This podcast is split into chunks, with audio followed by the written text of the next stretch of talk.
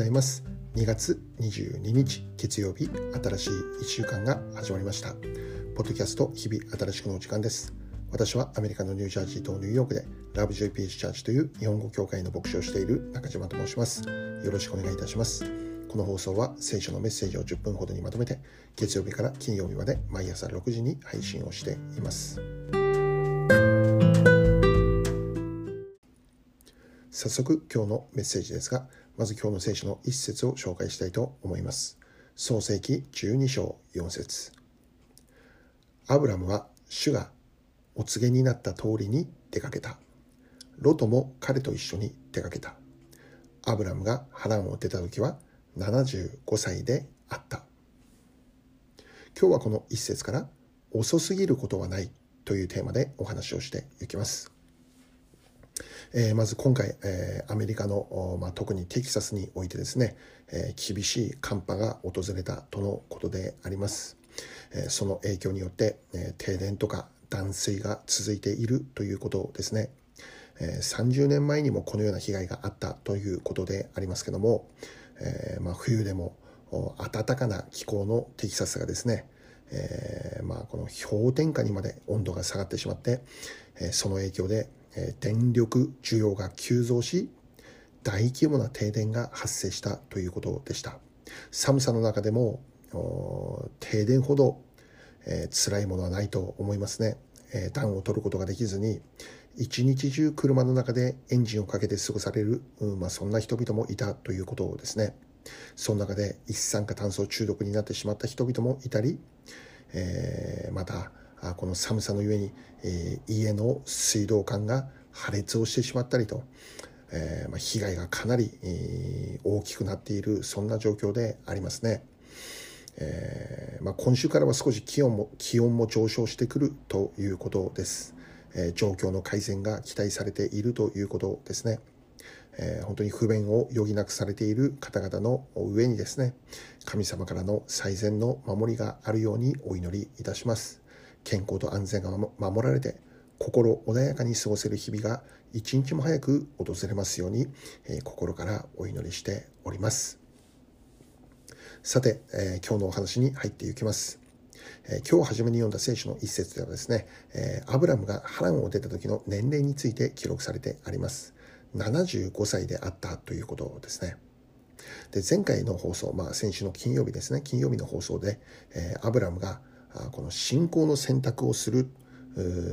ということを見ることができたんです。神様がアブラムに語られたんですよね。あなたの生まれ故郷を出て神様が示す地へ行きなさいということでした。しかしアブラムにとって神様からのこのような御言葉に従うということは本当に難しいことだったんですよね、えー、なぜならば多くを失うことを意味していたから。新しい地へ行くということになったとしてもその地がどのような地であるかもわからない。そその地で生活できる保証があるのかというとそういうことでもない。この時にアブラムが神様の御言葉に従うということは本当に大きなチャレンジであったということなんですよね。ところがアブラムは神様の語られる御言葉に黙って従っていくということでした。それを語られるのが神様であるがゆえにアブラムは無条件で神様の御言葉に従うということだったんです。繰り返すようにこれは簡単な選択ではありませんでした。しかも75歳という年齢でもありました。新しく何かを始めるに始めるのには遅すぎるのではないかと思える年齢です。楽に隠居生活をしても誰にも文句を言われない年齢です。挑戦よりも安泰を選んでも良い年齢です。しかしアブラムは神様の御言葉に従うというそういう選択をしていくことになるんですね。75歳からの新しい挑戦でありました。今日ここから教えられることは人生に遅すぎることはないということであります。神様はアブラムが75歳という年齢であったことを知らずにアブラムを召し出されたのではないんですね。アブラムがそういう年齢にあるということを知った上でなおも神様はアブラムの名前を呼ぶ。そして新しい挑戦へと導くということ。新しく挑戦をするということに対して遅すぎることはない、そのことを教えているのであります。私たちは時に神様の御言葉に従おうとするときに様々なできない理由を並べ立てて結局何もできなかったということがあるのではないかそう思うんですねいろんな理由どんな理由があるでしょうねもう例えば年を取りすぎたとかまたは年がまだ若すぎるからとか男だから女だからまだ学生だから学歴がないからお金がないから。私たちを実に多くの理由を並べ立てて、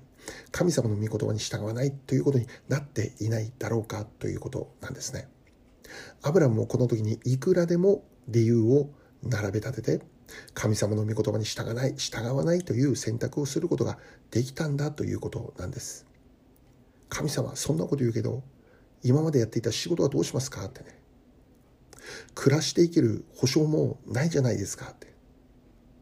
何よりも私もう年取りすぎましたとか、まあ、いろいろな言葉を持って、えー、またこの誰でも納得させてしまうようなそういう理由を持っていくらでも神様の御言葉に従わないという選択することができたということですよね。従わないための理由はいくつもあったんだ。しかしアブラムはそれら全てを振り払って神様の御言葉に従いますという選択をするのです。全てを捨てて新しい知恵と向かっていくという選択でありました。私たちはどうでしょうか？神様の御言葉に励まされて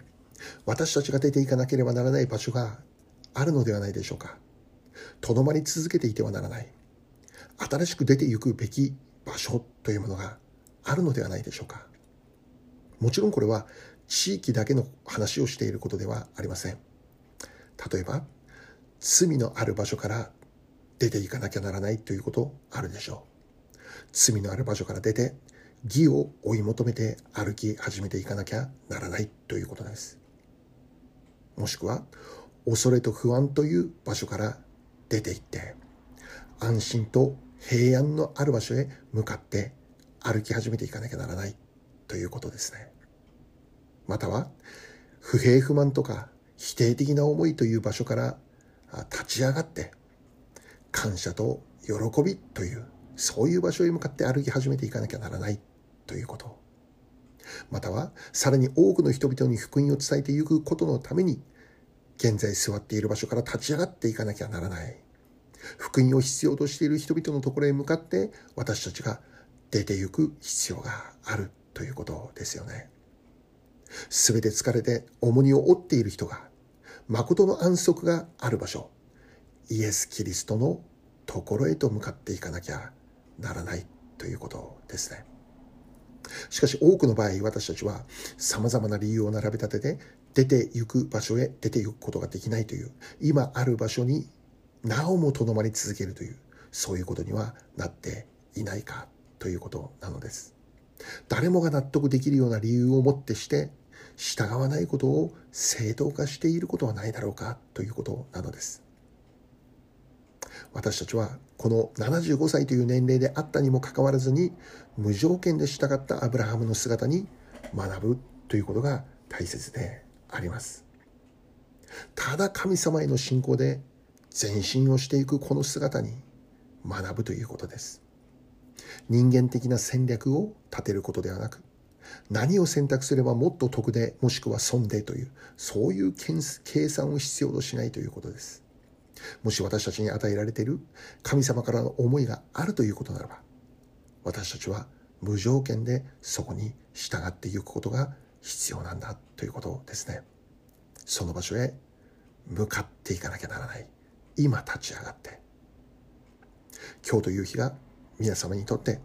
神様から与えられている思いに従うことができる祝福の一日となることを願っております。遅すぎることはありません。新しい知恵と向かって前進をして参りましょう。最後にお祈りいたします。愛する天の父なる神様、神様の御言葉に従うために必要のない理由一つ一つを取り除いてくださり、まっすぐにあなたの示す知恵出ていくことができるように今立ち上がる力を与えてください。イエス・キリストの尊きお名前を通してお祈りいたします。アーメン。